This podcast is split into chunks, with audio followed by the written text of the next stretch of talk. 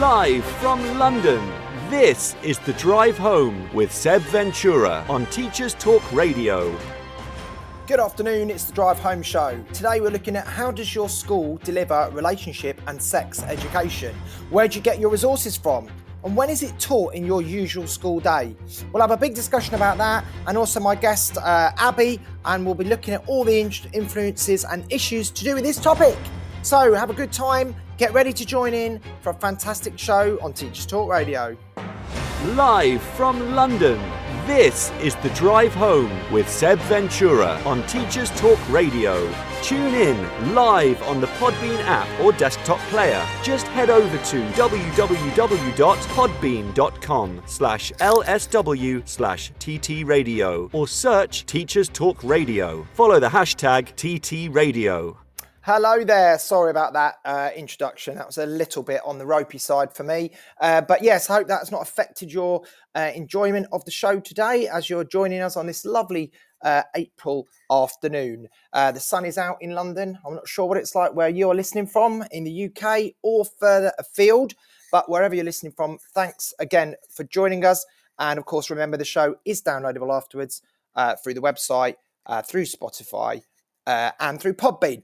So um, I hope you've had a good week. Always nice with a little uh, cheeky bank holiday with another one coming up on Monday. I think we should really campaign for a four day week. It certainly is um, a much nicer way to uh, get your work life balance in order. Um, so hopefully you're all looking forward to the nice bank holiday. It's Friday tomorrow again, uh, which I always like to remind people on my show. So, uh, what are we going to dig into today? Well, my guest later, Abby, uh, is a teacher uh, in Essex. She's a history teacher.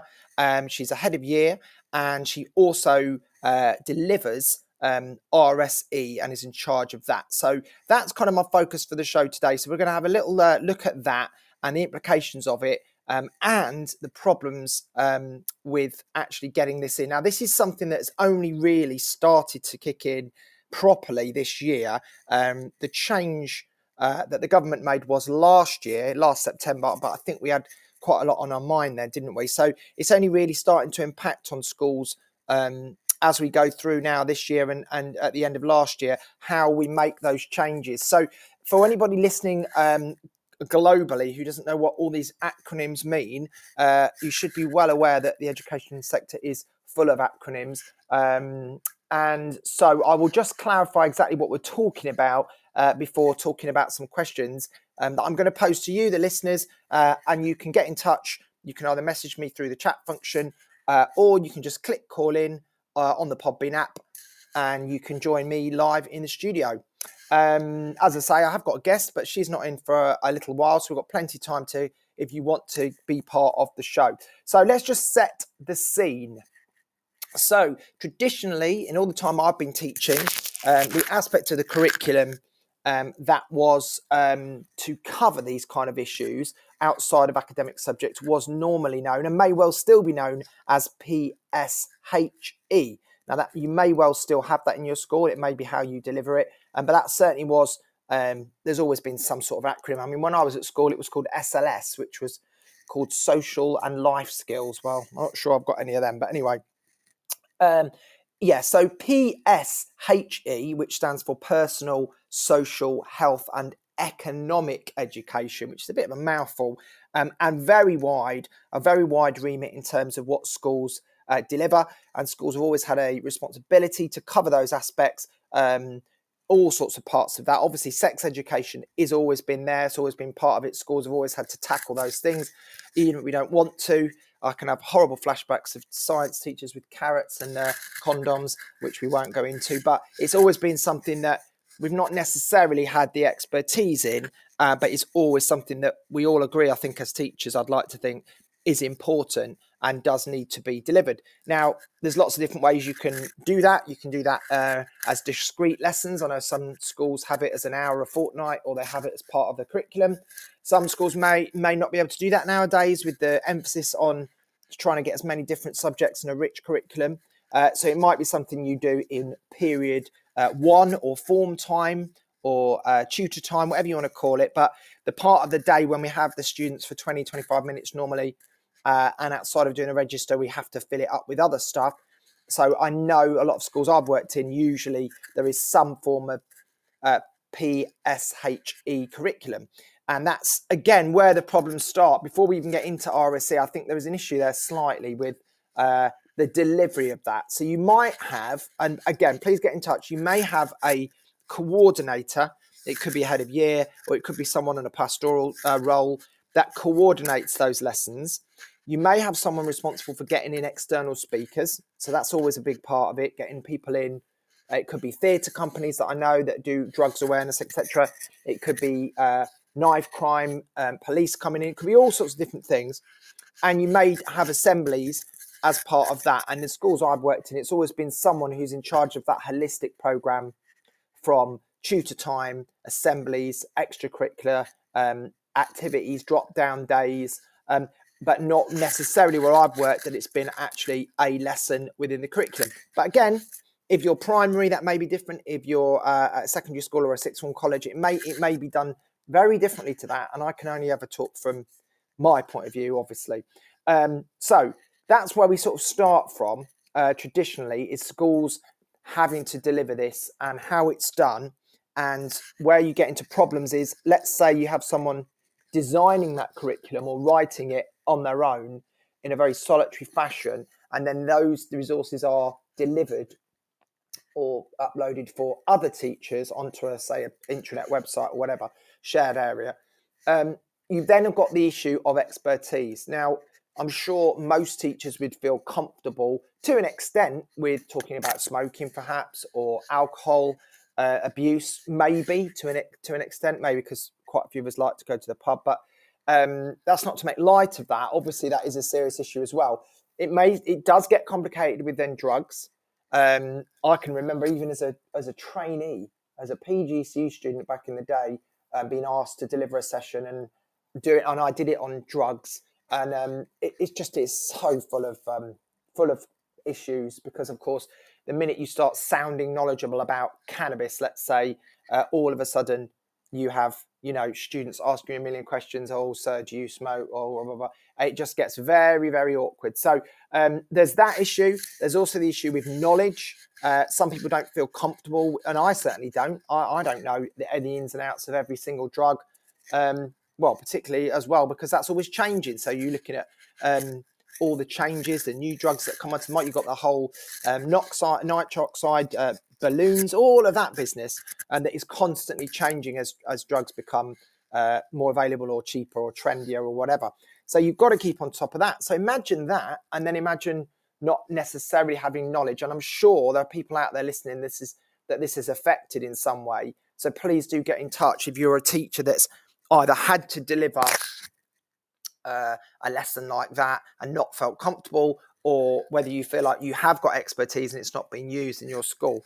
But certainly, um, the, you know, those are the those are the main ones. Once we start getting into uh, other issues like you know genitalia, um, you know the kind of the issues to do with with that um, uh, from uh, mutation and from uh, in Africa, etc. It gets very very complicated. If you don't know what you're talking about, uh, mutilation is the word I was looking for. Like I now don't sound like I know what I'm talking about because I don't know it all. I don't have the research. I don't have the facts. Um, I'm not knowledgeable about it. Now we can all take a lesson off the shelf and do our best uh, go at it. But if you're teaching someone about World War II um, and you've got a textbook, it's very, very different to the nuances of talking about uh, sexual health, online safety, all the different pastorally kind of issues um, that we all feel as teachers, I'm sure, and please feel free to disagree with me, but I'm sure we all feel more or less on a scale qualified to talk about those issues. And that might be because of your background. You might have worked with youth work before you went into teaching. Uh, you might have a, a, medical background. There's all sorts of reasons why you may have knowledge or not have knowledge. Um, and it can get very uncomfortable. So, anyway, that is the sort of background to PSHE, and that's what um, some of the issues. I haven't covered everything now, and I'm aware that I'm probably missing some things out. Um, I know there's probably uh, racism is covered by it, diversity. Um, there's all sorts of bullying, cyberbullying, abuse, uh, sexual exploitation. I mean, there are a lot, a lot of things within it, which kind of leads to another problem, which I'm going to talk about in a moment. So, what happened last September was the government decided to change it up, as they like to do, and introduce RSE, which obviously, if you teach this or you're uh, working in a school in the UK, you're probably well aware of it. Um, but this now this stands for relationships and sex education. And I did a bit of research just to check the legality of this today um, because I didn't want to say the wrong thing. And it seems as if uh, that it is a legal requirement that schools have to now deliver RSE. And I'm going to be talking to my guest Abby a bit about this so she can uh, clarify exactly how that was how that worked. But certainly those changes came in uh, at the beginning of last year. And then what you find is that PSHE, the traditional form of this, is now non statutory. So schools can still deliver that in the way that they were before, um, but you do have to cover RSE, and that needs to be clearly uh, in a policy. It needs to be on your curriculum. It needs to be on your website for parents and Ofsted, etc. So this is where the problem starts, and this is what my show is about really today, and that's what we're going to talk to Abby about. And again, get involved if you've got an opinion on this. What the problem then becomes is uh, when you are asking schools and saying that they have to do something, uh, but not necessarily uh, providing the resources. So let's take a normal subject. If you're a French teacher, you, you're going to teach the French curriculum based on the exam boards. That's pretty straightforward. But when you are then teaching and delivering RSE lessons, there is no exam, there is no testing. Uh, so therefore, obviously, that's fine. We don't want more testing, but it's designed for debate, it's designed for education discussion. But the problems then come is that there is no set standard set of resources, there's no common ground, uh, there's no kind of thing that everybody uses that the government can monitor because they've basically said, as far as I can tell, um, yeah, get on with it. You must cover it. These are the kind of areas that you need to cover. Um, I think there is some guidance as to what you have to do, but again, not necessarily any decent or useful uh, resources. So then the question, of course, becomes well, where do I get them from? Now, linked back to what I've just been saying about knowledge, you could well be the person responsible for this at your school. And obviously, Abby, that I'm speaking to later, is. And she's obviously been approached by her head or line manager or someone who knows her to say, you know, here is um, here's something we think you'd be good at, or maybe not. Maybe she approached them. But either way, you may have someone comfortable to deliver this, but where does this person go? You're not going to sit there for hours and hours and hours on end creating lesson plans from scratch, uh, trying to cover every single thing about relationships and sex education for schools and young people in, in this country in 2022 because you can do it and probably some people have and i'm sure abby will tell us what lessons she's created. You may get other teachers involved, but ultimately that's a big job. If you're asking, uh, even just for one year group, that's a big job. So then, when you start thinking about doing this, what I've found out is that there are a lot of places you can get schemes of work from. So, some local authorities will provide it. Uh, there are commercial, uh, obviously, commercial avenues and commercial companies out there that will charge you uh, for resources that you can download. There's obviously the TES uh, and the normal places you might go to. But there is also voluntary sectors and there is also charities. So, for example, uh, I found a website called the Sex Education Forum, and they uh, provide links and guidance as to what you know where to go to, and they are connected to the NSPCC. So, obviously, NSPCC is a charity want to help teachers. They want to give people uh, teachers in schools the right information uh, so that they've got the accurate um, latest figures or the issues that are out there regarding this issue. Uh, and obviously, you know, with racism and with other areas like that, they those are probably slightly easier, I would imagine, to get hold of stuff because loads of great, brilliant organisations that go into schools. Same with knife crime. Uh, same with other aspects of, of society that have always been there. Whereas this now not saying sex education that was always in there, but this this compulsory element of teaching students, young people, educating them about what are healthy relationships, uh, you know, the rise of pornography, um, all these kind of issues um, that are there for young people, sexual exploitation, um, you know, both genders, uh, you, and and obviously anyone in between. Um, there's lots and lots and lots of um, issues. So that kind of starts. Uh, you start off down a rabbit hole there, and all I can tell from the government website is that they insist that you have a policy and that your curriculum uh, you can outline how you cover these things um, and that that is public. You have to publish who's in charge who's reviewing it uh, etc those sort of kind of um, the more you know operational aspects of it are very well documented. But what there isn't from the government as usual is a lot of help so there is there is rules and there is things you need to do but there isn't necessarily oh, well, and this is what you've got to do. So here's all the stuff you need. It's more now, you know, I guess the argument would be that leaves freedom. It allows teachers to choose. It allows con- schools in different contexts to decide, okay, what are the bigger issues in our area? So I do understand that you don't want to make a national curriculum for it, uh, but it doesn't really help if you're then starting from scratch.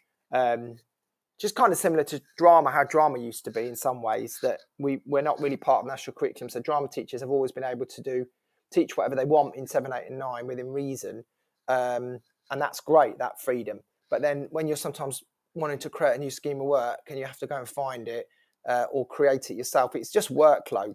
Um, okay, so basically that is the key. So some of my key questions, and I'll put these in the chat box so that you know. Remember, this is not.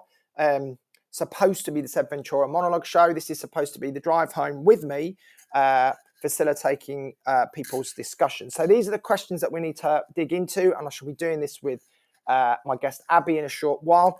We're looking at number one: How does your school deliver RSE? So in terms of uh, how um, how it is delivered. Okay, so how how do you choose? Is it discrete lessons? Is it spread across the term? Is it dropped in and dropped out? Do you have intensive weeks, etc.? When exactly it's taught in your school day, um, where you get your resources from. So, do you use any of those uh, places that I've just mentioned to get your resources, uh, or do you get them somewhere else? Because that would be interesting to know. Um, and then basically, um, basically how you manage to get those aspects from websites into students' uh, brains, as it were. So, you know, do you have to support it with assemblies? What's the frequency of that? Um, what companies do you use? What charities do you use? Uh, and you know, how do you set that up? So we've got there's lots of different ways that I'd love to know because um, I can talk about obviously my my schools that I work in, but it would be better to know from you guys. And there are also some other issues. Um, on the on this government website, it says a lot of things like um, ensuring that it is age appropriate. Well, we can sort of guess at that. I mean, I've got two children myself. I know what's what I, as a parent, would consider age appropriate sex education for my 13 year old. Um, but that's my decision. You, you, you may you may turn around and say, oh no no they don't need to know about that till they're older, or oh they should have known that about that about in primary school. So there is an issue there that schools have to decide within reason. I mean, obviously, the you know you're not going to go down some roads uh, with year five and year six that you would with year eleven. I get that, but the choice and how age appropriate you are seems a bit woolly to me.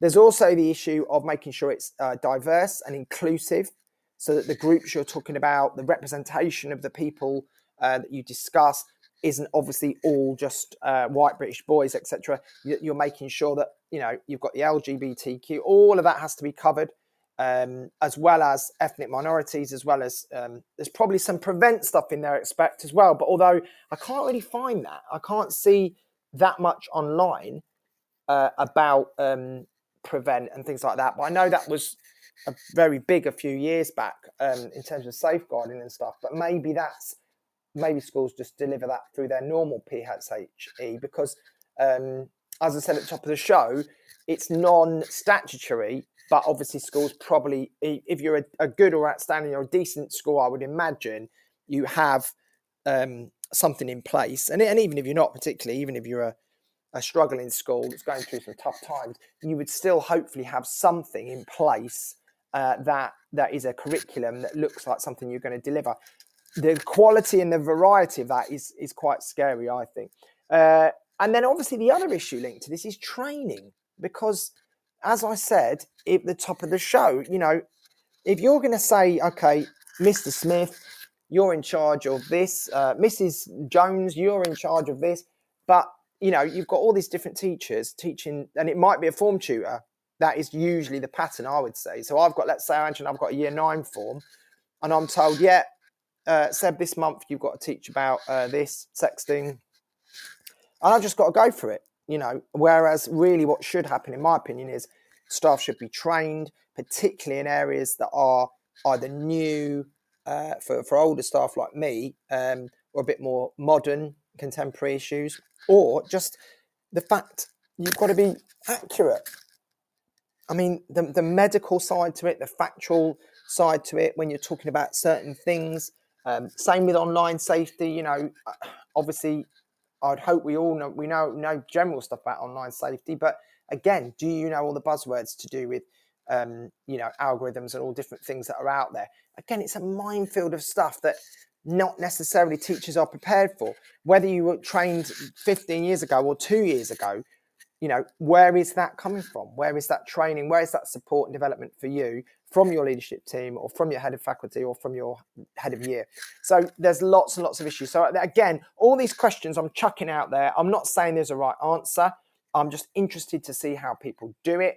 How do you cover these topics? Has your school decided to park a PSHE and you know just concentrate on RSE, or have you combined them together so that it's a sort of holistic, smooth journey that students are exposed to all those traditional things, plus RSE is slotted in. And how do you document that? How do you make sure it's there? How do you uh, check that it's um, that it's all on the system? So lots and lots of questions. We're going to take a quick news break. Um, so don't go away. And when we get back, um, we'll start looking at some of these questions in a bit more detail, and hopefully we'll um, we'll be speaking to Abby as well, and she can tell us her experience of delivering RSE.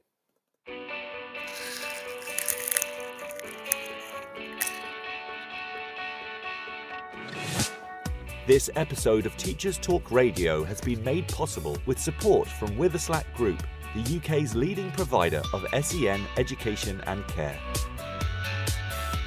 They're here to support you too through an ever growing offer of free resources, including webinars, podcasts, articles, and events aimed at supporting teaching professionals like you. Visit their website at www.witherslackgroup.co.uk to find out more. Imagine a world where you were free to focus on sparking curiosity in your students and giving them access to the awe and wonder of learning a world where you were supported to deliver a truly personalised education to help all your learners achieve their potential. No need to imagine it, because that's exactly what the Oxford Smart Curriculum Service delivers. Seamlessly integrating curriculum, resources, assessment, next steps and professional development Every component of Oxford Smart is connected and working to provide you with a uniquely coherent and responsive service that empowers you and your students with transformational effect. The Oxford Smart Curriculum Service. When everything connects, anything is possible. Introducing Bulb. With evidence based learning at the forefront of education, let Bulb digital portfolios help reshape your educational practice. Bulb helps teachers teach and learners learn. Bulb is an easy to use, fully accessible digital platform that captures students' digital learning assets in one place, allowing them to evidence their learning and reflect on their growth. Our dedicated team of education specialists are on hand to ensure that Bulb fits seamlessly into all of your teaching practices. Come take a look and get a free account at bulbapp.com. If you're listening to this, then we know we share one thing in common a passion for the type of outstanding education that every child deserves. That's what makes us the leading provider of specialist education and care. We need people like you to help us achieve even more. With us, You'll be given all the resources and support you need, offered a clear path to career progression, and be rewarded with some of the best salaries and benefits the industry has to offer. We are Witherslack Group. If you'd like to find out more, we'd love to hear from you. Visit www.witherslackgroup.co.uk forward slash careers and be part of our future. This is Teachers Talk Radio, and this is Teachers Talk Radio News with Gail Glenn.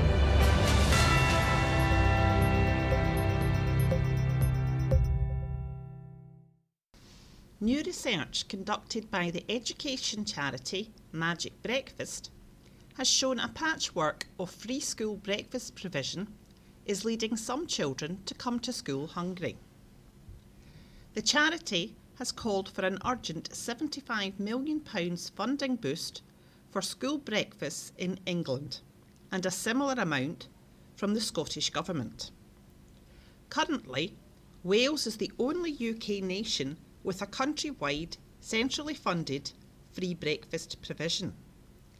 The NAHT School Leaders Union General Secretary Paul Whiteman said, We agree that more funding is urgently needed to combat child hunger and that improving breakfast club provision for pupils could be an important part of that effort. Hunger is a real concern for school staff who regularly see children arriving in the morning without having eaten and therefore not ready to learn.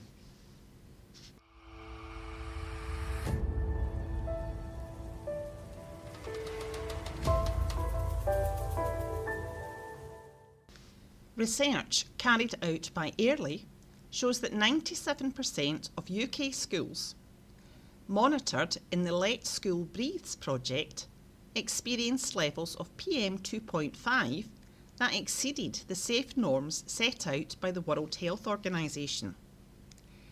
Airly started installing air pollution sensors in schools across the UK in April 2021. A spokesperson for Airly said, Pupils are exposed to high concentrations of NO2 and PM 2.5 mainly during travel to school and in school playgrounds. Airly's outdoor monitors have been positioned in such a way to be able to determine what kind of air students breathe when they are near the school building. Thanks to the data we have collected, we know the situation is far from perfect, but the first step towards pollution free schools has been made. This has been your latest Teachers Talk Radio News with Gail Glenn.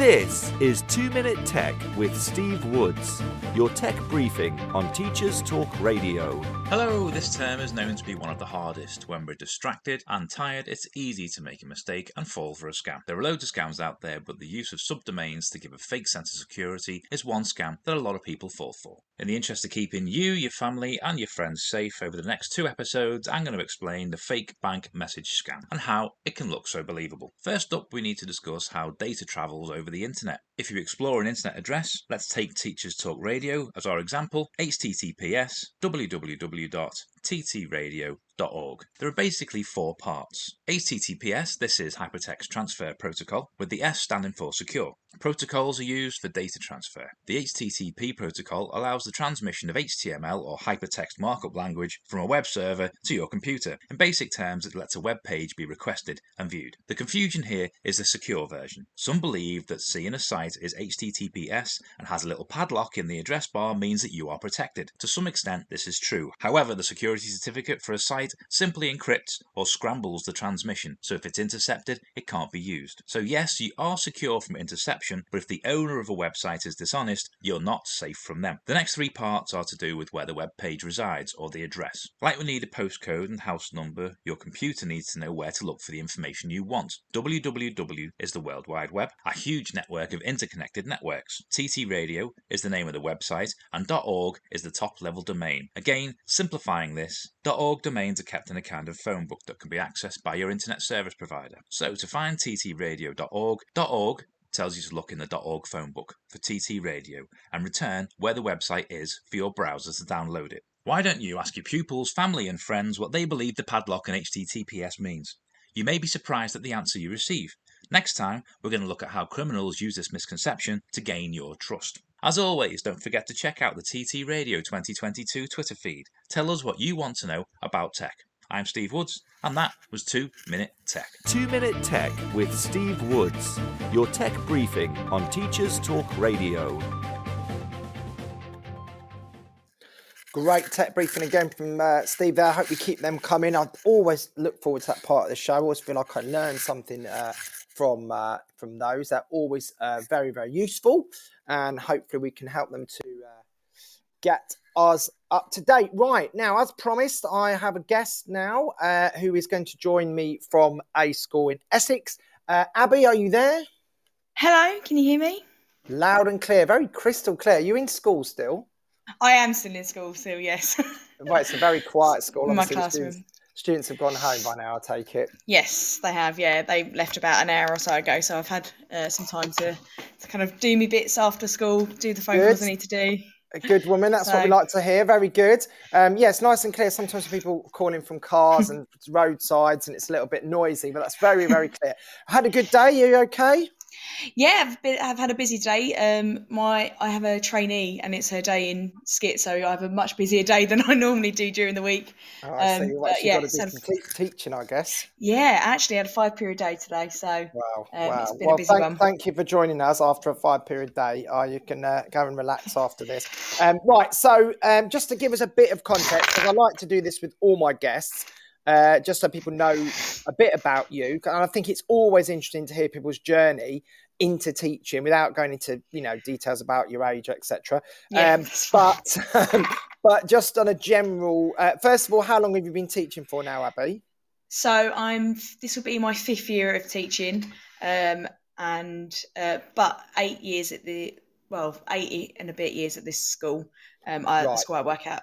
Right. So, so you've been worked, at one school the whole time, haven't you? Yeah, so uh, I started off my education career, well, my career in education as a teaching assistant uh, mm-hmm. uh, at the school I work at. So I was there for about two and a half years because I joined mid year. Um, because I decided I didn't want to work in an office with my my degree, and I absolutely loved education. I loved yeah. working with kids, and so I was really lucky that my school uh, supported me and they supported my efforts to go uh, to training.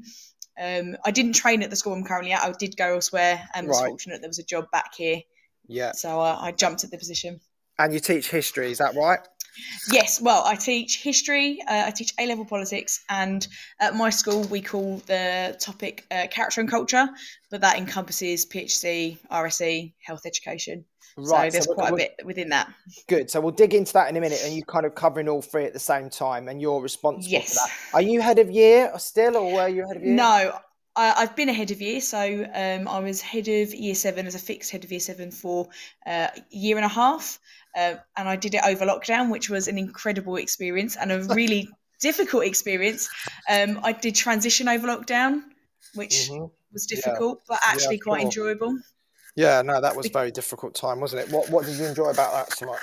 Um, do you know what I look? It was we did so much virtual stuff, um, and we were we're really lucky that we've got uh, at the time we had an amazing uh, transition lead that knew all of the primary schools really well, and so we were able to get into primary schools and do virtual sessions with them, and we did lots of um, virtual Q and A's with the kids and the parents. Right. So actually, yeah. they were able to ask questions from the comfort of their their, their primary school, and actually yeah. they were really forthcoming with asking stuff, and it was great. Yeah, it's uh, actually probably some good parts to that that may be worth keeping, really. I suppose. Yeah, there was. Yeah, we've done a lot of kept things, a lot of things actually. Since, even though I've moved away from transition, there's quite a few things that we've kept from lockdown. Um, for, for example, um, we did a transition day. Um, normally they would be in school when they'd come in and do lessons. What we did was created um, a virtual day. So mm-hmm. teachers recorded themselves doing little lessons. We had a science teacher getting them to do little experiments. Uh, and we sent little packs out to some of our primary schools so they could do the experiments along with them. Mm. Uh, and it was something that they could dip in and out of during the day as well, which was really great. Yeah, that sounds brilliant. That.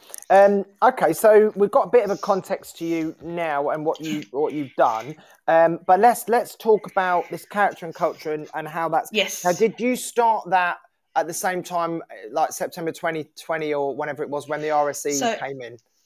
I started that. Uh, I actually started it July uh, 2021 because we're 2022 now. So I started it um, midway through last year. So I've taken over it um, as a full time role. Right. And what sort of state was it in before that then, in terms of you taking it over? Where was it up to? Um, in the there was a lot of work up? I had to do. I had to do a lot of work, um, and I'm still in the process of like tweaking bits. Um, and it, uh, it's going to take, uh, especially with a lot of the topics and the way the wording of the RSE document is, Yeah. you know, it- all students have to by the end is the way they word it. So it's about like this year we've done a lot of catch up with some of our year groups so that we can ensure actually they have met Right. um, those, that's thi- uh, I- all I was- topics by the Right. end. Yeah, because that's what I was trying to find in in advance of the show. I was trying to find that, and I struggled to be honest. I could find all the statutory guidance on the policies, Yeah. but I couldn't seem to find what those learning objective kind of statements were. Is that all published and, and formalised? So everything you find in the RSE document, which you can find on the UK government website, um, they basically list the topics Right. uh, and have bullet points. So there's what I found is the delo- the sorry the document is deliberately vague and flexible Yeah. to meet the needs of the schools because there are lots you know some of the topics we are talking about are you know sex and contraception and things like that some of the schools especially faith schools have got particular views and opinions of those so they have to the document has to be vague and flexible enough so that it can meet Yeah. the different values and things of different schools Yeah, no, I understand that, and that's what I was referring to earlier. I, I totally get the need for it to be have some scope Mm. for you know, again, like you say, the faith schools, or it might even be rural versus inner city schools. Yeah. But but what are there these statements then that you know students will have by the end of this year learn? Yes. Yeah, no there's nothing by year group right. Um, it's all about um, what you as a school deem is appropriate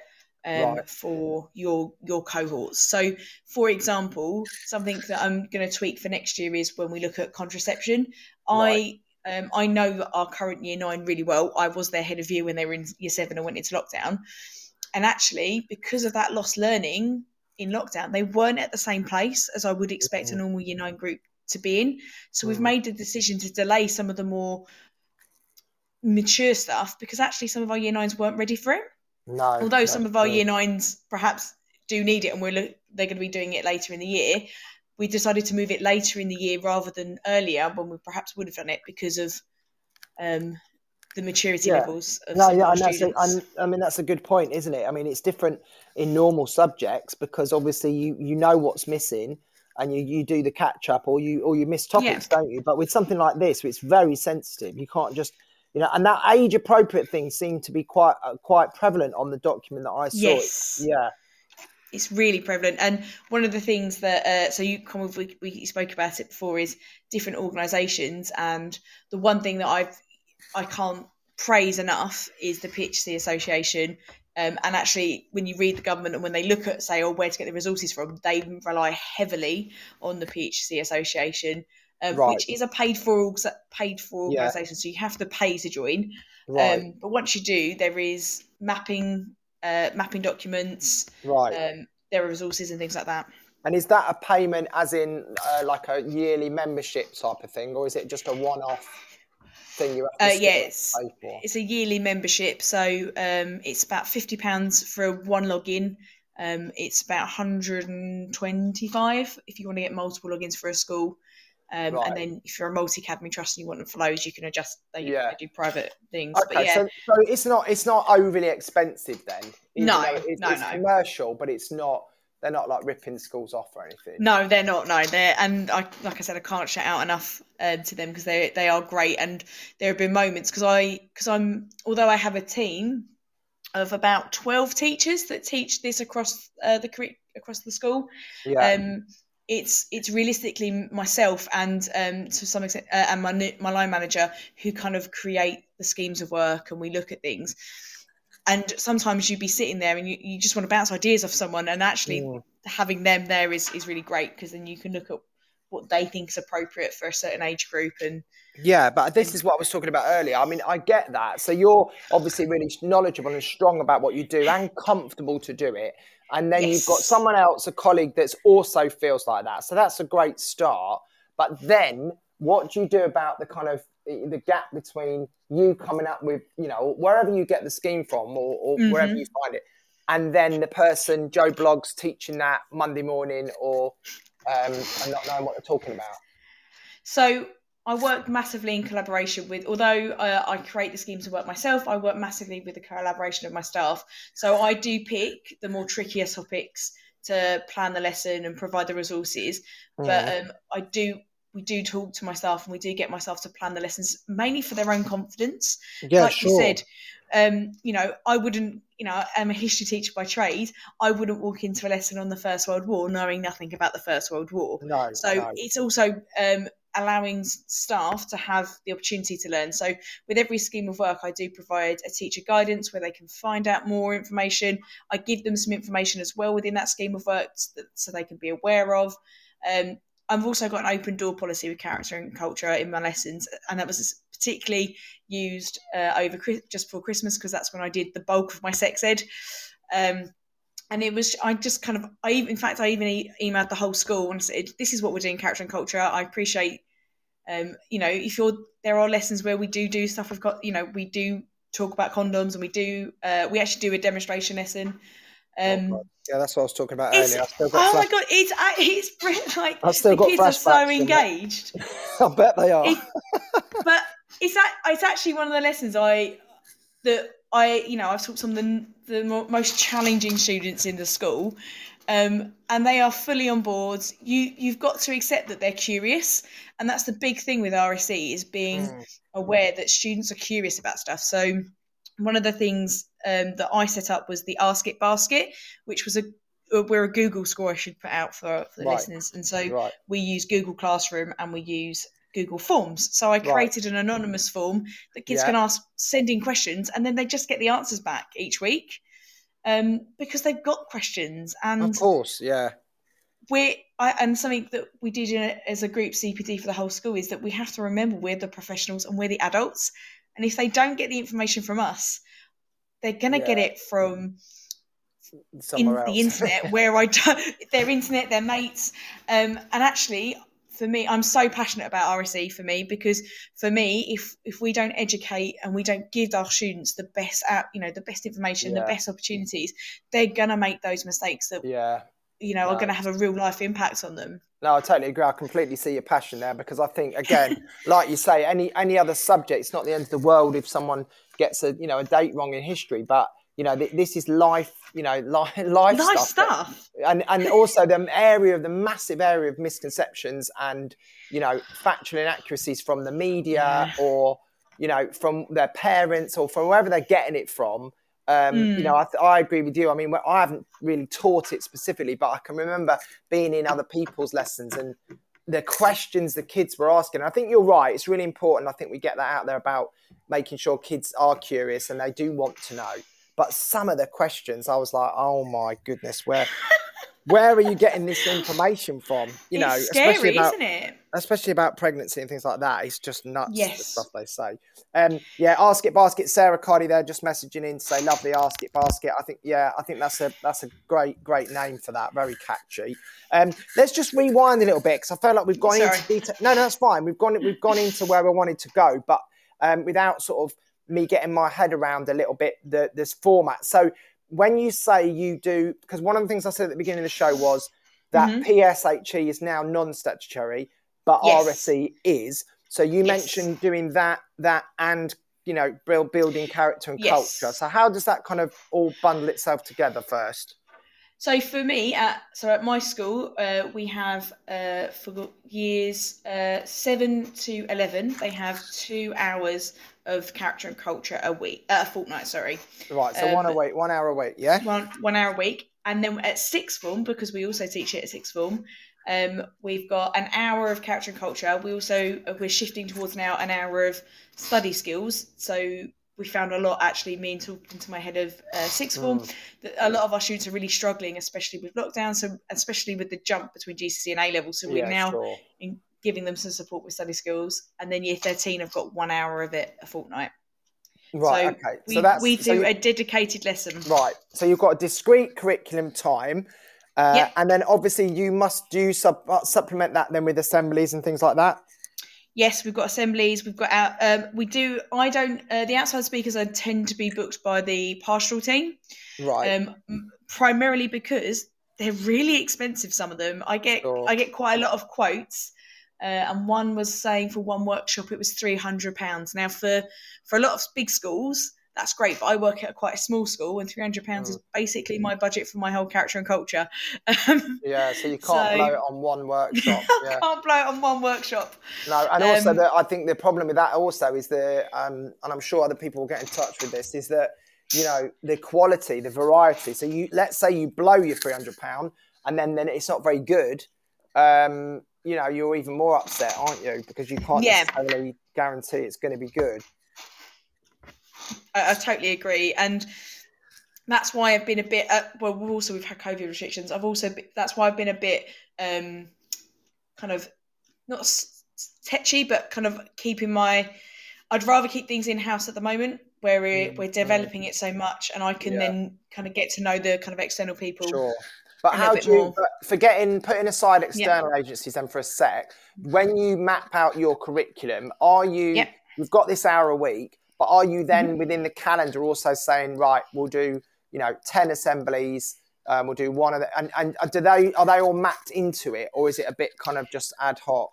It's ad hoc. It has been a bit ad hoc at the moment, but it's something that we're looking at in a little bit more detail for the next year because we've just this year we've been kind of working with where where has COVID been and assemblies yeah, have been a bit yeah. here, there, everywhere. But something yeah. that I'd love to push for next year is being a bit more specific. For example, anti-bullying week is around September. You know, and that and bullying wanna... is a massive part of the RSE document um, because they talk about respectful relationships. So right, yeah. Um, so okay, so it isn't. Yeah, so I was getting confused because of the obviously the sex education part mm-hmm. and the relationships bit. I, for me, that felt a little bit narrow and oh, yes. is that all we're doing now? But obviously, it's not. It's wider than that, is it? It's much wider than that. So, but you, but this is where again the flexibility and the vagueness of RSE is also can work to its advantage because, for example, it talks about um, within, for example, the the sex educate the actual sex education bit. It talks about the influence of drugs and alcohol on, on decision making. So then right. that gives you your in yeah. to then discuss about uh, drugs and alcohol. However, um, there is also what the government recommends you do alongside the RSE document, which is called the health education document, yeah. which isn't compulsory, uh, but is highly recommended, and we do do that here at my school. And what's that healthy eating and things like that? And healthy eating. It will look at drugs and alcohol. It's it's mental well being. So um, looking at um, you know your, the mental health, uh, yeah. especially considering after lockdown. It looks at internet safety. Yeah, um, yeah. It looks at health prevention. So actually, they have uh, students are recommended knowing how to do CPR, how to do basic first aid, how to um, yeah. clean wounds and do and things like that. Dental health all comes a part God, of health I mean, education. It's just massive, though, isn't it? It's just it's, I don't know how really you even how you even begin to narrow it down into you know topic areas and then one hour a week. I, I mean, it just doesn't seem like enough time. Um, there, it, it, it, it never is. Um, well, one thing I've also found really useful is that Hodder, um, which is a uh, kind of publisher, yeah. They're te- yeah, they're a textbook company. They do provide, they do create um, PSHE textbooks by Key Stage, so oh. they've been really good. Although I personally didn't buy into the lessons that they provide because for me, I'm a big believer in tailoring the lessons to your students and our, our school concept, uh, school context. Yeah. Also, I think it de-skills the teachers a little bit if they've just got ready-made stuff like they don't yeah. get they don't interact with it as much but the textbooks are really really useful because the whole thing that you were saying earlier about staff not being aware if you i've given all of my teachers a textbook yeah, so that they that. can yeah. they can got that um, there's also a great book i'm going to do a massive shout out to this book called how do i answer that um, and it is a secondary school teacher's guide to answering RSE questions. Oh, nice, and nice, yeah. It's, it's, by a lady called Rachel Scales, um, and basically I get it out all of the time in yeah. lessons because I want to show the kids that I don't know everything. Because I think sometimes if you come across like I know it, like you know it all, or you don't, they kind of don't take it in. But if you show that you know their question is interesting and actually i hadn't thought of that and let me check the book and let me give, give you the right answer and that's the, the important thing let me give you the right answer mm. rather than me just guessing it yeah um, sure yeah it's a really great book i really recommend it well that's, it's that's saved really... me lots of times well that's some brilliant uh, you know um, recommendations there just to pause for a second, just to read out some messages so sarah cardi said Uh, do you believe now? This might be for you, Abby, or it might just be for the Uh. general listeners. Is there a specific type of teacher best suited to teaching RSE, skill based experience, or personality?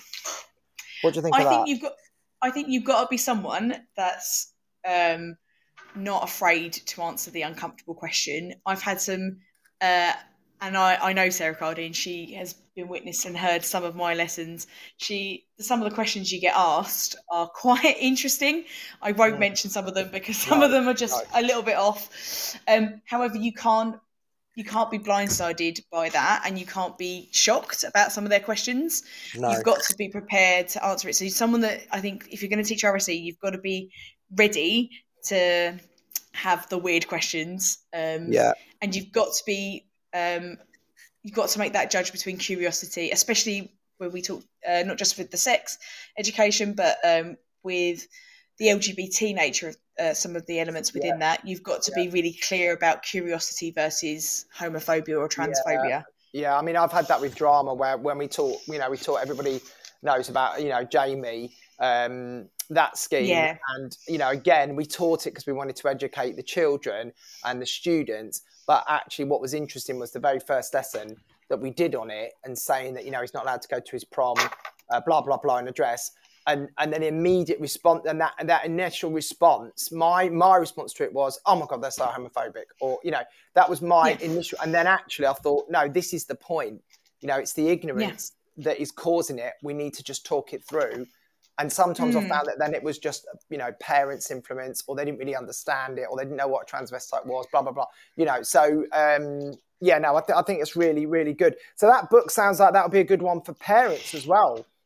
It's it's directed mainly at teachers, but it has Right. got some great answers. Um, that you know, if you're if you want the right answers, or Yeah. certainly the or the kind of it gives you the great ideas, and it also get, gives you further places of information. So, for example, if you're looking at sexual health, uh, Mm. Brook, who's an amazing charity, they actually do staff CPD and they do it for free Right. um, and it's all self self led stuff. So you just create a login for free, um, and you can do um, edu- educate yourself on contraception and, and and topics like that. So they're amazing. Another shout out to them because they're brilliant. Have you had anyone um, in your team, you know, that's kind of come to you or sort of said, oh, "I'm not comfortable about teaching this," or you know, have you had have you had that before, where someone said, "Oh, Yes. yeah," how did you deal I've with taught uh, I've taught uh, quite a few condom lessons because staff were didn't Mm. necessarily feel confident or they didn't feel um, like they were. I've certainly team te- taught that lesson a lot because actually Right. for me I don't want to disenfranchise that teacher. It's No. actually the first ever PHSE lesson I ever taught in training. Oh God. So my mentor threw me in the deep end. Um, and I'm I'm not squeamish or anything. So I've I've done a lot of those because uh, some staff are uncomfortable because of their own potential views or experience. Um, I've also um, taught th- th- something that you know is actually I find the trickiest to talk about is um, the peer on peer abuse. Right, Um, and yeah. recently we've done some lessons on um, sexual harassment and stalking and unwanted attention. And I did have a member of staff who had a personal experience with that that just came to me and said, I, I burst into tears trying just even Trying to teach even it, looking yeah. at the le- no she didn't get to teaching Oh, it she right. she done she gone to plan look at the lesson and plan her own and said I just can't do it can can I get some support and Mm. um, at the end of the day, I never want to put a member of staff in a position where they are physically uncomfortable to be in that lesson No. because that's No, not what sure. RSE is about. Um, and also, the way you act as a, as a member of staff is really going to be mirrored in that um, in those students. So you need you need to, have a member of staff that again is comfortable calm, talking yeah. about Yeah, yeah, and well, calm but- and, and, and open to talking about it. Yeah, I think that kind of hopefully answers Sarah's question a little bit. I think you know you need to be open and comfortable and um, to be able to do that. I, I like you say, I don't think it matters how old you are or what your background is. No. it's just, it's just you as a person whether you feel you can get into those discussions. Um, talking about the students then for a little bit before Yeah. before I let you go, um, was I wanted to interested to know um, about them. So, what what topics are there? Any particular topics that they really enjoy and and uh, have a thirst for knowing about? Do you know what the the biggest thing I get really ex- the kids get really excited about isn't actually an RSE topic, and it's actually a topic that the government doesn't require us to do, but I do do, and that's money and finance. Mm, I yeah. find kids are whenever I've done student voice, uh, whenever I've done, uh, and actually I'm just starting a scheme of work with my year year eights on uh, money and finance. They love it. They love knowing it. They love finding out about money and bank accounts because I find the biggest question I get as well is, I just want a mortgage, Mish. I'm going to buy a house, and they don't necessarily know how they're going to get there, there. Yeah. and actually i find that they're really passionate about that. Um, on the flip side with the older years they really enjoy talking about sex. They really do. Right, um, right. um, and i think i've had some re- i've had some a little bit silly year 11 boys this year and they now come and genuinely ask me not like genuine questions. They're like deadly serious. Right, I- right. because as well but because as well within rse um one of the things that you know you, you spoke about it earlier on before i came on about the slang words and things like that yeah. you do need to know the slang words but it's really important actually for safeguarding reasons that you use the real term right, because right. if you have a student that has been assaulted let's say and they go they touch me on my flower that Mm, could mean a lot more that could makes Yeah. it more ambiguous so you need Yeah. them to know those specific terms and yeah. bless my year 11s that looked to me and then he sat there and thought hang on miss i'm going to get the right term let me use the right one and it was just really sweet But um, But but that's. But do you think that's also affected by, um, you know, like the rise in, in sort of programs on Netflix and dramas where you know there, there's much. I mean, when I was, I mean, I'm a lot older than you, but you know, I remember when Skins came out, and that was a massive big deal because it was no program had ever ever dealt with. You know, sex and, and drugs and stuff like that for young people ever before, and it was massively controversial. But now it would probably seem tame. Do, do, do you think that these there's a lot yes of programs that have that have educated kids either in the right way to talk about it or the wrong way. um yes and i think one show that my students mention the most is actually the one on netflix called sex education Yeah, that's the and one. I that, yeah, and and and they tell me uh, I definitely tried to make my sex education scheme as good as they would expect from the one in the show. So, for example, I've really made sure about LGBT uh, QI plus inclusion. Uh, so we, I made sure we talked about things that responded to their what they were going to be experiencing. Um, Mm. But definitely, the you know the other day one of my students said, "Oh, have you heard this program's coming on Netflix? Oh, apparently it's like this," and you have to close obviously close that conversation down. But they are talking about it, and yeah, yeah, just sure. we can't brush it all under the carpet and hope they're not going to think about it. They have got access to stuff that you know even I didn't. You know, I'm, you No. say I'm a lot younger, but even even I didn't have access to some of the things that that these kids have now got, and we have to, as teachers, respond to that because Yeah, if And we think- don't respond to it, then No, they, they're left in the dark. I know, and that I think that's the biggest danger with the pornography thing, from my point of view. Because I think Mm. it's not that you know it's always obviously been there, but you know in a much more innocent kind of you know magazines under the you know on the count under the counter kind of way. And I think the the danger of that and the danger of how accessible it is and how easy it is. Um, you know, the exposure that young young people, boys and girls, have had to that. You know, you can't Yeah. you can't undo it, can you? You can't, you can't. It's just very dangerous, I think. But um, but that's another whole whole debate. It's whole kettle of fish. I think one of the, uh, I think one of the things uh, I found as well this year is that uh, at my school we have um, a really uh, prevalent Pride Club, and Right. they they they give they're probably my harshest critics because they're the ones that tell me I'm not doing enough or they Right. think it's very tokenistic and stuff. But actually, it's Yeah. really good to get that student voice back and actually ensuring that all of our students feel represented and heard and feel like they've got the right access to educate, like the knowledge is really important to me Yeah, um, no, that, because of- that's great. because of their breadth and that some of my uh, Pride Club kids are saying, "I miss, I didn't like that lesson," or, and they'll go, "Okay, why?" Um, and they they'll tell me and they give me feedback. I right, I will change that for the next lesson, and and so they they will. I think that's really, will- I think that's really um, uh, progressive of you because then you know you're getting those kids that this you're talking about these minorities, or and you know you're Yeah. actually using them in in the the, the refer, you know, the planning and the thinking about what you're doing.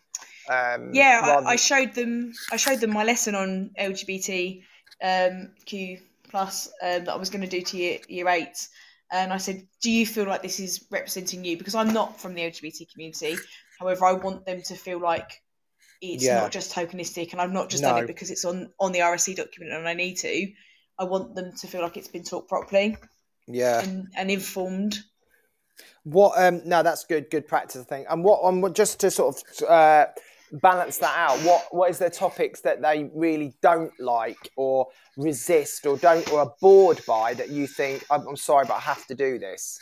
Is there any sort of areas like that? I that? think I think they some of the some of the healthy eating and some of the healthy lifestyle. Yeah. Um, they I think because it's done to death. Yeah. Um, and but we have to like I feel like we have to do it because even at a, a year 10 level at the moment i'm doing healthy lifestyles with them. But we it's the kind of foundation before we start looking at drugs alcohol and then Yeah, gang culture. Yeah, I guess, so it's kind yeah. of that and so it's, it's about taking the the twist on it and so looking at it from like actually what influences you to you know have that cookie rather than a piece of fruit? Like what is why do you make that decision Yeah, no, I can understand that. I think that's an interesting way of looking at it. If if you were talking to students about healthy eating and you said it in that way of, you know, for example, another bugbear of mine is energy drinks. You know, oh uh, i can't you know, stand them so exactly. But you know, again, um, without getting into the other reasons why kids might drink them, that it's no, I, I don't, kids probably no, well, they might not know how bad they are, but let's imagine they know they're not healthy anyway, as a given, because they're told eat five fruit and veg or whatever. Um, but but I think that's a nice way in, is that you're not saying we're just going to lecture you on what's good and bad food, because they probably know that from primary school. Um, Yeah. but I think the ang- going in for the angle of why do you need to have the energy drink, or why, you know, what why are you having those fried chicken and chips every day? You know, what is there peer pressure? You know what I mean? I think that's a really Yeah. good angle in. I like that. but, but something we've had to actually adapt to and respond to is that energy drink thing because they are so prevalent in school, even though we have as a school banned them. Um, yeah. But they're not supposed to be, aren't they not allowed to be sold them? I thought you had to be over 16. It's not a but- legal requirement, so Right. it's, it's dependent. So the big shops do, but it will depend on the local stores, No, or even shops, yeah. some of our parents not realizing what they they fully are. No, I know, but and getting them again. for students. But this is what I said to you at the, uh, said at the beginning of the show again in relation to drugs. But again, it applies to this. Um, yeah, I mean, I mean, sex is sex, isn't it? It's that, that that's something that's been around since you know the dawn of time. But but things like these that you've got to keep on top of. How on earth do you keep on top of every like latest trend or or you know like the the balloons and all that? You know, nitrous oxide. How do you keep on top of keeping it fresh? It's keeping an eye. So, one again, coming back to the PSHE organisation, they do update all of their resources and they send out regular like updates and advice. So, actually, I've got one in my inbox today about pornography, and it's an Right. update on the Right. guidance with it and Okay. um, and about what you need to know and actually how can you teach this effectively. Right. So, it's being aware of those updates Yeah. and, and talking to your your safeguarding and your partial leads because they're going to be the ones getting that information from uh, perhaps a local authority. So they're the ones that are going to be able to support you if you're teaching or leading on RSE to actually um, be able to tailor what you're doing that's really specific.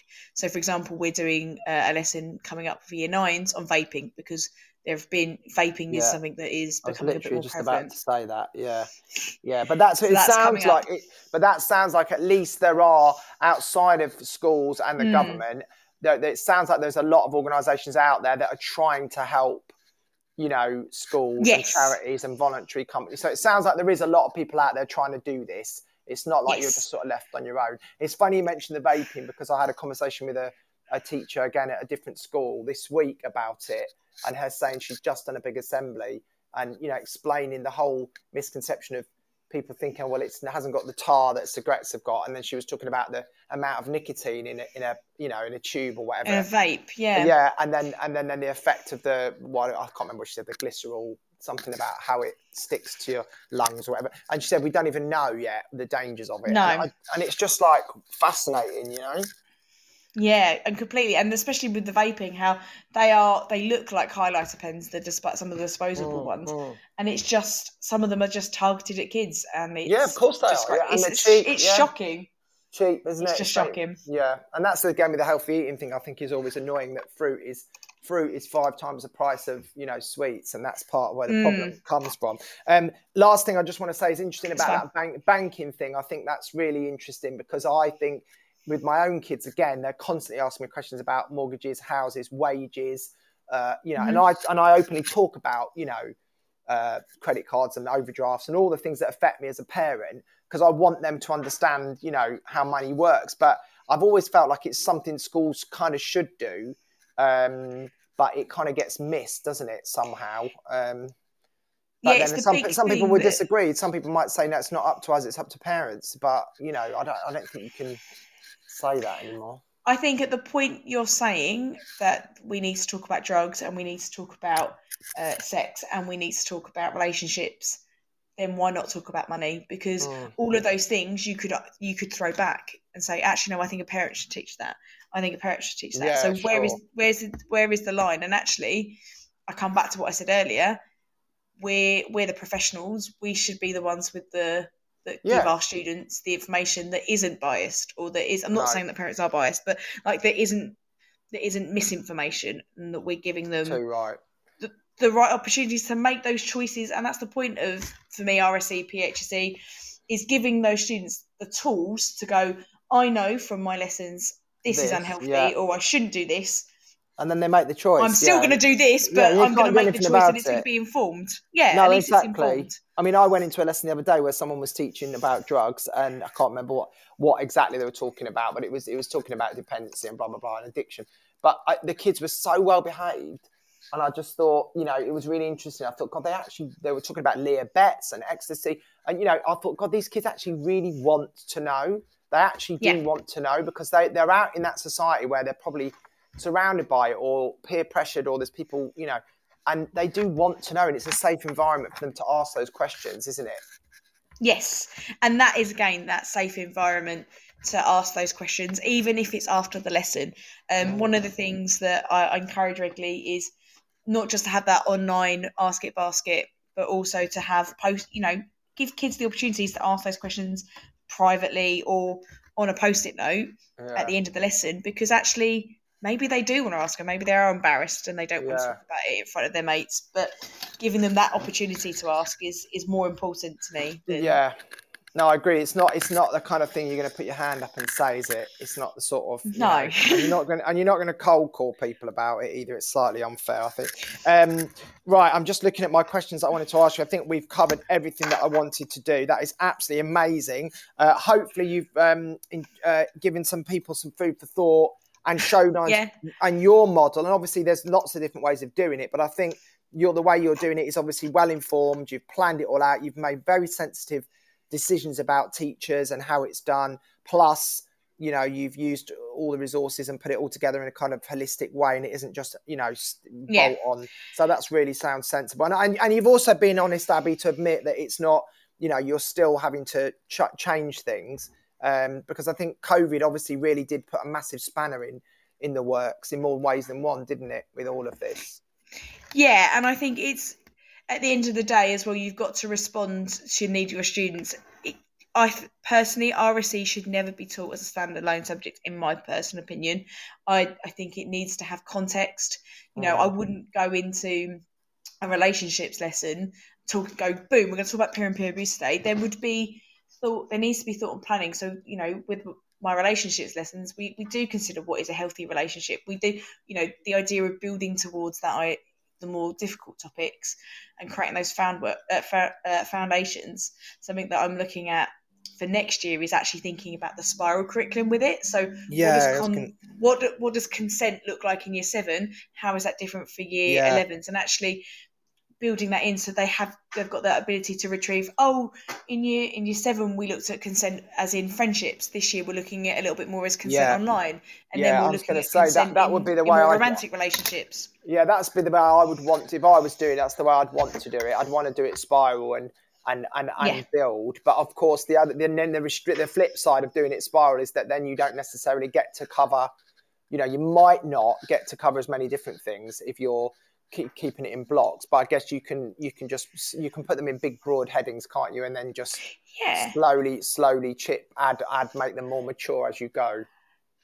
Yeah so for example with year sevens it was about respectful relationships and then it was about in year nine um romantic relationships and then you move on to sexual relationships. So you you you you kind of although like the bullet points they give you in the RSE document you can break into kind of year group categories and you can teach them at a, a more mature level for you know my key stage four and key stage five, and that's the area I really think is underdeveloped because obviously not every school has a sixth form. True. Um, and we we luckily do. I found actually out there, key stage five resources are the hardest, and some of Mm. my and I think actually that's been the hardest thing I've I've really found this year is, you know, I don't want to teach a year ten lesson to year twelve. No, you don't. Uh, But also, may, um, maybe it's like they're almost forgotten because it's like, oh, well, they're 16, 17 now, so they should know, you know. They've still got still- RSE they're issues. so young and massive. Oh, of course they are, because they're probably doing it more than anybody else in the school, aren't they? But Let's it- be honest. But it's adjusting it as well. So, for example, with with our lower school, we talk about alcohol. When you talk about, you know, they might be taking it taking it from their parents or getting it from somewhere else and it's illegal. By the Yeah. time I get to year thirteen, actually, I need to be talking about drinking and driving because actually, that's that's you know, we've got drivers in our sixth form. yeah, and they, and and they can they- and they can and they can buy alcohol without a problem. So it's not about Yeah. that, is it? It's about binge drinking or it's about whatever aspects of it. Yeah, and and and, ta- and that's where that tailoring comes in. It, it, it's about you know not just you know scattergunning alcohol to all year groups doing it. never uh, scat- you should never scatter scattergun alcohol to year groups. No, no, no, no, Got sorry. that right away, Alcohol lessons, sorry. um, Yeah. uh, and that's and that's why I find um, assemblies really difficult because Mm. because you can't have and and I, I get RSE assemblies and there are some there is definitely a need and a place for RSE assemblies, but some of those topics are so much you need to have context with the students talking to them and Yeah. actually having a classroom setting makes it much more approachable. Yeah, sure. Right, listen, we uh, we could easily talk about this all night because a, a it's I, I find it personally very interesting, even though I've never taught it. Um, I am still passionate about it in the same way you are, um, and having my own kids as well. But I- that's not really relevant. I, I I just think it's really really great that you're so passionate about it, and also thank you so much for giving up so much of your time. We went on slightly longer than I was going to, but I think we got into some really good discussion there, Abby. So I really appreciate you staying with us. That's all right. And um, I think everyone will have got a lot out of that and some food for thought for people either planning their curriculum uh, or, um, you know, thinking of what they're going to do with it. So thank you so much. Have a lovely evening Thank you. and um, stay in touch and keep uh, keep on uh, the Teacher Talk Radio. Will do. Great. Thanks, Abby. Lovely to speak to you. Right, and um, that was Abby. So yeah, sorry about that. Went on slightly longer than we thought, but I think I could not resist uh, but ask her lots of questions because she had lots and lots to say, and I'm hoping that's really uh, helped us to unpick uh, some of those issues that we mentioned earlier. So uh, some takeaways for me is about how she's made it all holistic. Uh, she's she's put together PHS PSHE sorry with RSE and character and culture and put it all into one area. And she's also talking about perhaps doing spiral curriculum as we go forward. She mentioned a book by Rachel Scales, um, which I don't know of, but I think I will go and have a look at that. So I think that might be a good one to use with my own children about answering difficult questions. Um, we covered a lot about uh, the companies and the organisations that she uses, um, and obviously she mentioned the uh, national associations there that she helps uh, that to help her get that planning. So if you are out there listening, or even if you've just joined us, um, you can always download the show afterwards. If you missed the interview or you missed the beginning of the show, uh, just go to Spotify after the show's finished, um, or go to the website, the listen back function, or straight from Podbean. Uh, 10 minutes after the show, it should be available for you to stream it and listen to it. Uh, and that will be all good. And um, yeah, just uh, we're coming sort of sort of coming to the end. We've got about another 10 minutes. Um, so we can we can tie that up. Thank you to people who have messaged me. We've got uh, Deirdre who's listening from Bangladesh, so hello to them. Uh, and obviously Sarah Cardi's joined us, uh, as well as some other people. Uh, so hello to everyone that's joining us today live on Teach Talk Radio. This is the Drive Home Show uh, with me, Seb. Live from London, this is The Drive Home with Seb Ventura on Teachers Talk Radio.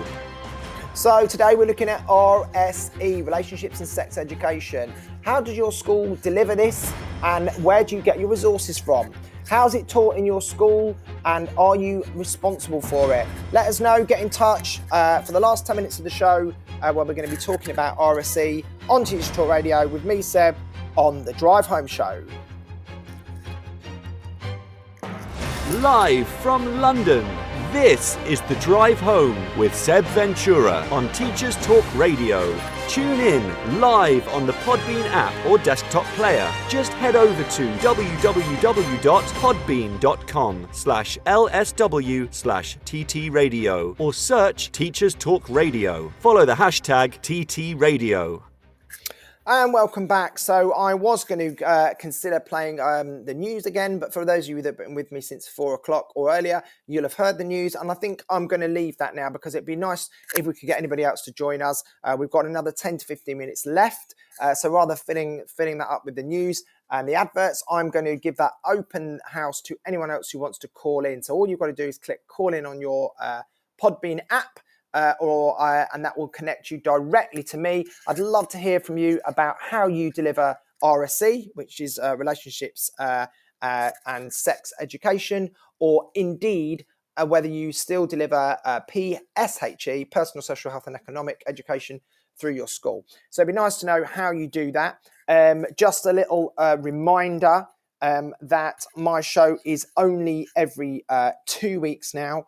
So I won't be with you um, next week, uh, but I will be the week after that. Remember, we've got a lovely bank holiday coming up. Um, so that is all good news for everybody. Um, yes, and so of course, don't forget there are all, there are all sorts of other shows um, that come up on Teachers Talk Radio um, all the time, um, and you can go to our website and see which shows are on and the schedule. Uh, and this week, for example, um, we've already had Holly on. We've got Henry coming on later and Hadi coming on later. And tomorrow we should have Dorian uh, as well and Biseu Adewale and obviously the weekend people. So we're not going anywhere. Um, there is always some live uh, streamed teacher chat uh, for you to digest, uh, for you to listen to at your leisure, or for you to get involved live. Um, send me a message on the chat. Uh, tell me what your interest is in this area or even just send me a message about anything else about your day to day at school, in education, wherever you work, however you, uh, whatever setting you're in. And he, and again, also this is a chance to talk about future shows. If you'd like to be a guest, let me know. You can DM me at Tripitaka74, or you can just message the Teacher Talk Radio Twitter feed, uh, and someone will pass that message on to me if you want to be on the show live. Um, and also maybe put in the text box if there's any um, topics you want me to cover.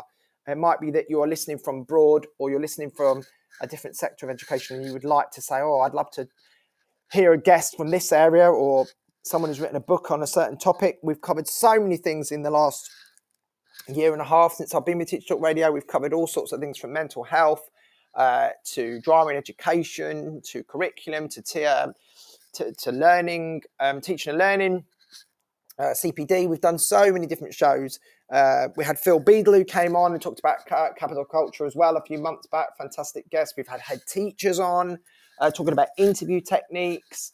Uh, we've had so many, so many different people. So I'm really am open to any guests. I don't don't mind who it is, um, as long as they've got something interesting to say um, that we can get either discussion going or just use as a CPD. A lot of people say to me they like listening to Teach Talk Radio uh, because it's informative and it helps them. Like today, I would hope people have learned a little bit about the RSE curriculum and uh, some of the issues to do with it because Abby was very honest and uh, uh, clear with us about her plans and the struggles she has uh, with students and with teachers and sensitive topics. Um, so big, big shout out to Abby there. Thank you so much for joining us.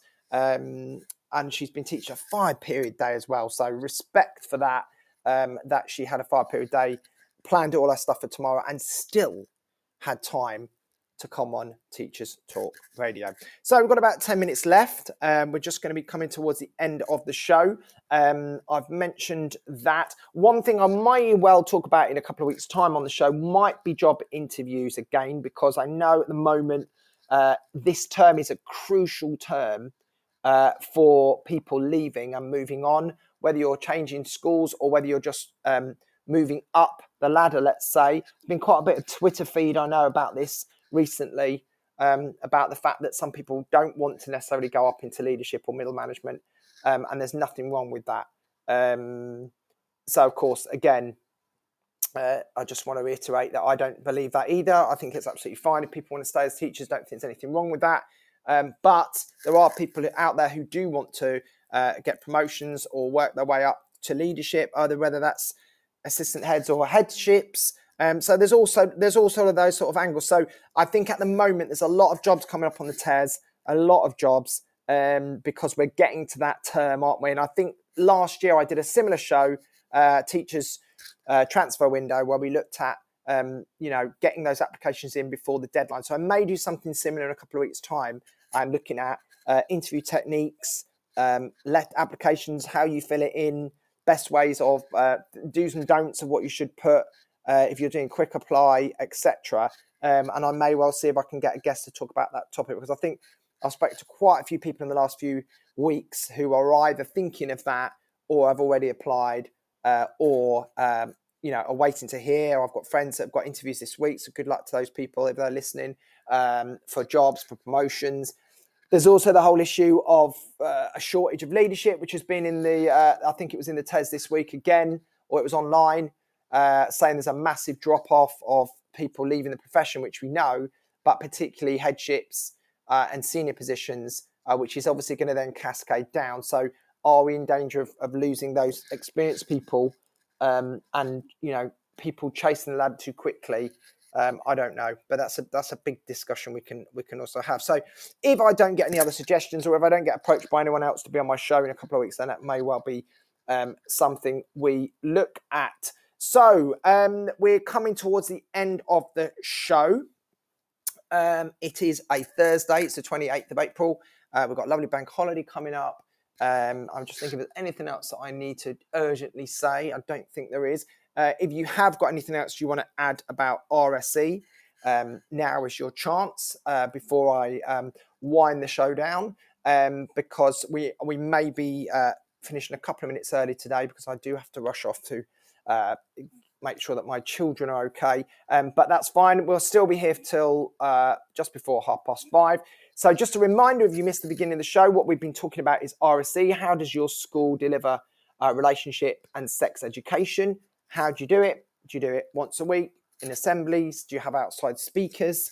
Uh, do you have subject specialists? Do you have lots of teachers that aren't trained that are just picking up picking up stuff off the shelf and trying to deliver them? Abby talked about some books, some textbooks from Hodder, I think, um, which sound fascinating. And I think I would be, I'd be wanting to have one of those. I think if I was a teacher doing it, because I think it just gives you that um, grounding and that you're saying the right thing. Because it's very easy for everyone to be an expert uh, on certain areas. Um, we think we're experts, but you know you can easily say the wrong thing. So I think in this topic area, if it's not your subject, um, which is to be honest not going to be anybody's subject, because no one goes into teaching to specifically teach this. So no one's really the expert. No one's necessarily got that um, degree in it. So um, say I think textbooks definitely would be good, just as a way of making sure everyone's saying the same thing, using the right terminology, which Abby spoke about um, using the right words, particularly when it's to do with drugs or to do with sex or, or anything really. Um, you need to know the correct terms so you don't um, use the slang words, which I think was a really good point by Abby. Actually, I've not even thought of that.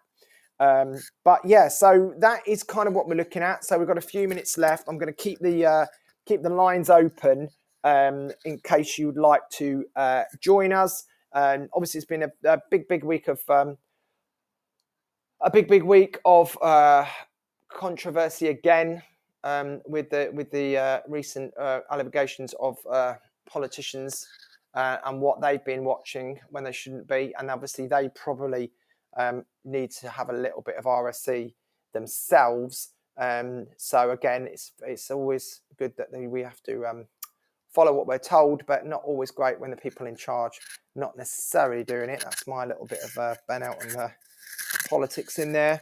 Um, but yeah, so um, some of the choices of the things you've got to do. I mean, Abby untucked. Abby touched upon quite a lot of topic areas. We talked about money, um, finance, and uh, relationships, and all sorts of different areas um, that you can unpick about stuff that social issues that students need to know about because it's obviously complicated. And the world's a complex place um, whether you're in the UK or whether you're abroad. I'm sure it's the same everywhere.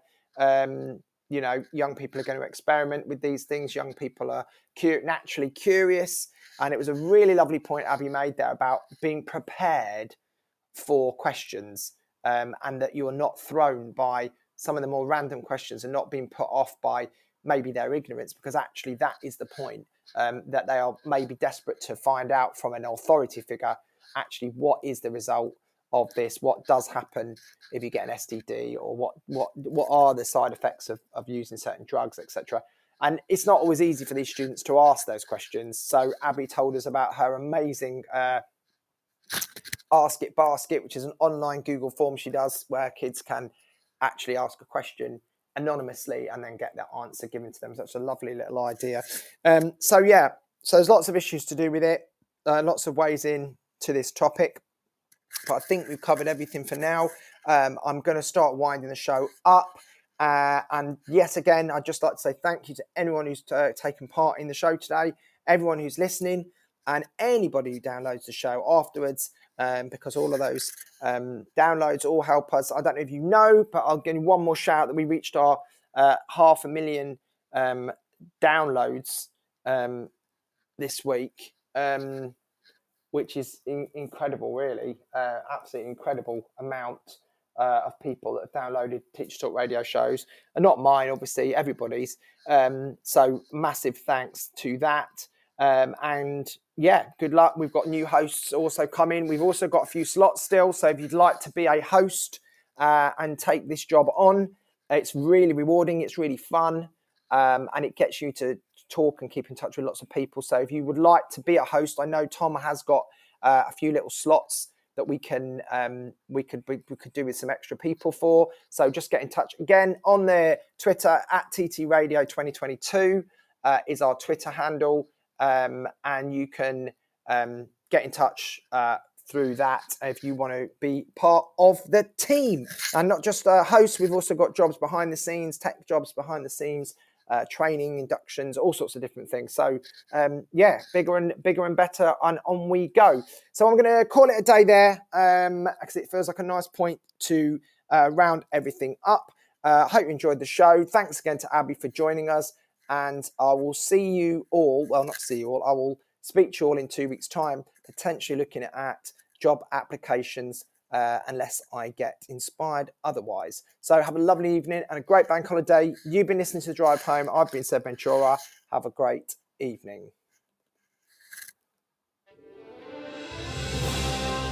You've been listening to Teachers Talk Radio. Tune in live and listen back at ttradio.org. We look forward to hearing from you next time on Teachers Talk Radio.